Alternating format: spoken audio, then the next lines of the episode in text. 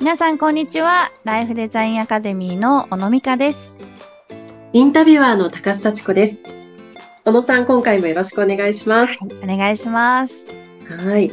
まあ、幸せな家族を生み出すためのレシピということで、そのコツをね、たっぷりと小野さんにはお話ししていただいております。今回はどういったテーマになりますかはい、えー今回は家族の関係を豊かにするのは〇〇感ということですね。はい。 〇〇に入る言葉が何かというのをですね、あの、うんお話ししていきたいんですけど、はい。うん、一般的にこう、結婚するときとか、ね、あの独身のとき、相手を探すときって、はい。結婚して幸せに、うん。まあ、こう、なれる、幸せを感じられる相手と、まあ、結婚したいなとか、結婚生活したいなって思ったりするじゃないですか。思いますね。やっぱそこが一番じゃないですか。ね、なんかここって幸福感だったりするかなって、あの、この〇〇は思うんですけど、はい。実は、その前に 感じなくてはいけないというか、感じた方がいい感覚っていうのがあってですね。はい。うん。で、それはね、安心感なんですよ。なるほど。うん確か。に、あの、安心した気持ちじゃないと幸せって感じにくいですよね。いや、そうなんですよね。不安だけど幸せって、なんか、どうしたみたい な。ちょっと、なんか、あのーちょっと考えにくいですよね。精神状態が不安定みたいな感じになりますよね。はい。そうですうね。ん確かに、安心の上にやっぱり幸せってやってくるっていう。はい。うん、すすごく納得します。だから、家庭の中に安心感があるかどうかっていうのが、うんあの、本当にこう、自分がね、家族として幸せを感じられるかどうかの、本当の土台だと思うんですよ。うん。うん。うん。で、あの、安心っていうのが不安がない状態が安心だったりするんですけど、はい。あの、不安がないっていうのは難しいんですね、やっぱり。うん。うん。やっぱりこう、私たち寒いだけで不安になったりと か、ね、まあ、あの、前回も話してますけど、おか、お金の不安だったりとか、まあ、うん健康の不安だったりとか、なんだかんだね、不安っていつもあるんですよ、私たちの人生の中で。うん。うん。でも、それを話をしたりとか、ね、こう、不安を打ち明けて、解決できる環境があれば、それってうんあんまり気にならないというか、うん。うん。まあ、そうですね。安心があるという状態でも、あのと同じことなのかなと思うんですね。う。うんん確かに、あの、いろんな不安を、こう、お話しできる環境っていうのは大事になりますね。うん。そうなんです、そうなんです。うんまあ、平たく言うと、だから今、今の自分のありのままを、ちゃんと伝えられる環境というのが、安心のある環境うん。だと思っていただきたいんですよね。うん。うん、うん、うん。なるほど。ね、そこでしっかり自分のことを包み隠さずお話しできるって、まあ、話すことだけでも安心につながりそうですし、そうですはいうんまあ、そこでパートナーと一緒に解決できていったらすごくいいですよね。うん、だから結局、その、いろいろ思っているのに言えない。うん。うん。なんかこう、ネガティブもポジティブも、なんていうのかな、こう、ありのまま伝えてい、まあ、ぶつけたりするのはダメなんだけど、今ちょっと私へこんでるんだよねとか、ね、うん。今私調子悪いんだよねっていうことを言えるかどうかっていうのは、すごく大事なことで、うん。うん。だそこが、あの、家族の中にあると、子供たちもやっぱりありのままに自分の状態を話してくれるようになっていきますよね。夫婦がそういうことをやれていると。うん。うんなるほど。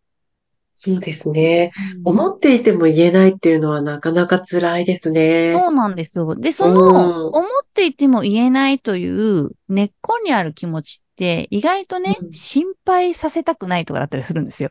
ああ、相手のことを思ってっていうことですね。 そうなんですうんでうも、ん心配をさせたくないから言わないことが相手を不安にさせているっていう、このなんか愛情のしっぺ返しみたいな感じですね。ねえ、なんかちょっとおお互いのこと本当は思っているのに、そういうちょっとこう良くないループに入ってしまうそとういうなんか、です。はここからはやっぱり脱出してね、い。うん。話し合いしていきたいですけどうんうね。んで、私が、うんあの、夫婦のカウンセリングとかで、あの、ご夫婦のね、話を、はい。あの、双方から聞かせていただくことって結構あるんですけど、はい。あの、すっごいいがみ合っているように見えて、うん。その根っこはね、ちゃんとね、お互いの愛情だったりするんですよね。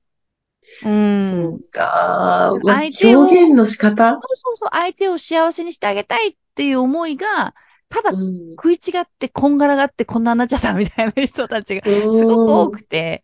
ううんん。なので、やっぱり今、ある、ある、その気持ちをそのまま出せるかどうかっていうのは、う。うんん、なんか、こう、安心感があるかないかに、まあ、直結していくんだな、というふうに思いますね。うん。うん。まず安心感につながるために、うん。やっぱり信頼感、お互いの信頼感っていうのも大事ですね。はい。だから、これを言っても、相手がちゃんと受け取ってくれるっていう、うん。信頼関係ができているからこそのね、こう、うん。行動だったりすると思うんですけど、うん。うん。うん。その、家族とか夫婦とかカップルの中で起こる出来事っていいことばかりじゃないじゃないですか。うん、うん、うん。そうすると、その、悪いことも相手に対して伝えられるかっていうのは、ちょっとポイントになってきますね。そうなんです、そうなんです。うん。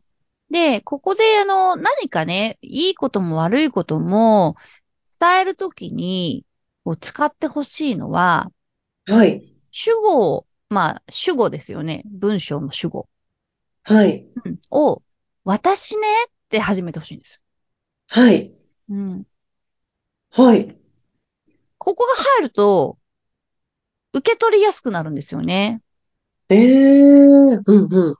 ああ、もうほんとイライラするっていう、うん。主語がない状態で言われるのと、私ね、今、ちょっとイライラしてるんだよねって言われるのとでは、うん、なんかちょっと受け取り方が変わってくるというか、うん。うん。あの、私ねって言われると、どうしたのって聞きたくなっあ、ちゃそういますそうね。そうそう。うん。で、私がイライラしてるっていう言ってるだけだから、へーってなるんですよ。うん。 うんなんか、ああ、イライラするって言われると、え、なんか自分のせいなのっていう風に、ちょっとなんか消しかけられてる感じを受け取るんですよね、私たちって。うん。で、これあ思いまの、す。言うメッセージ、あの、主語がない場合、私たちは主語をあなたとして受け取りやすいっていう特性があって、うん。うん。まあ、いいダイレクトにね、あんたねって言われるのももちろんこれ言うメッセージなんですけど、 はい。あの、私ねって始まると、まあ、それはあなたの気持ちとか、この人こうん固有のものっていう風に受け取るから、自分と相手をこう切り離して受け取ることができるんですよね。うん。でもそこがないと、なんか近しい関係になればなるほど、自分のことを言ってるんだっていう風に受け取っちゃう節があるんですよ。うんうんうん。ああ、なんかわかる気がします。当てつけかみたいななんかね、うんうんうん思ってしまう。うんこれ例えば電車の中で、すごいイライラしてるおじさんとかがいて、ああ、イライラしてるって言っても、全然受け取らないじゃないですか。関係ないから。はい。知らない人だはしい。うん。うん。でも、パートナーがそれを言うと、私が何したっていうのよっていう風になるんですよ ね。不う思んうん。議。 不思議。でも確かにあの、今、小野さんのそのイライラしてるの言い方を聞いて、うん全く印象違いますもんね。そう。いや、私さ、もう本当イライラしてんの今日って言われると、うん。何があったのって聞きたくなるじゃないですかうんどうしたのうん。うん。だからその、うん私がそうなんだよっていうことを、うん。に言い方を変えるだけで、うん。その、信頼関係がないから受け取れないとか、信頼関係があるから受け取れるんじゃなくて、やっぱ受け取りやすい形で出てるから受け取れるんですよね。うん。うん。うん。だからいかに信頼関係があっても、あ本当にやられそれ本当ムカつくわ、みたいなことをずっと言われてたら、うん。慣れてきますよ。心が。ちょっと傷つきますね。そう、 で心が死んでいくんですよね。自分のせいだ、せいだって、そうじゃないんだけど、そう言われてるような気がするっていうのは、うん。あの、もう疲弊してってしまって、向き合う気持ちになれなくなっちゃうんですよ。うん。で、そこに安心なんかへったくれもないじゃないですか。はい。そう。なのそうで、ですね。はい。受け取りやすい形で、ネガティブはね、まあ、うんネガティブもポジティブもそうかもしれないですけど、私ね、今今日すごいいいことがあってさ、みたいな。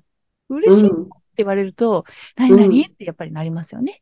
なりますね。うんまあ、そこをこう二人で話し合っていて信頼感が生まれて、そしてまた安心感につながってそうなんですそれが幸せ感になるわけですね。はい、その通りです。うん。わかりました。まあ、まあそうしますと家族関係豊かにするのはうん安心感っていうのもすごくわかりますね。うん、うん。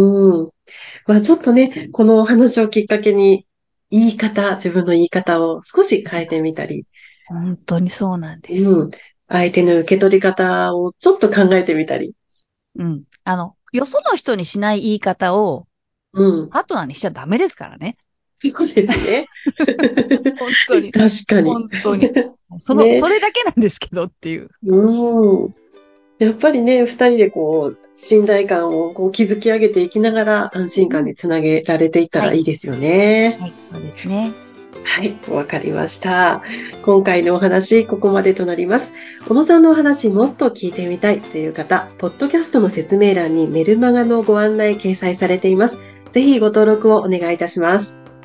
それでは、小野さん、今回もありがとうございました。ありがとうございました。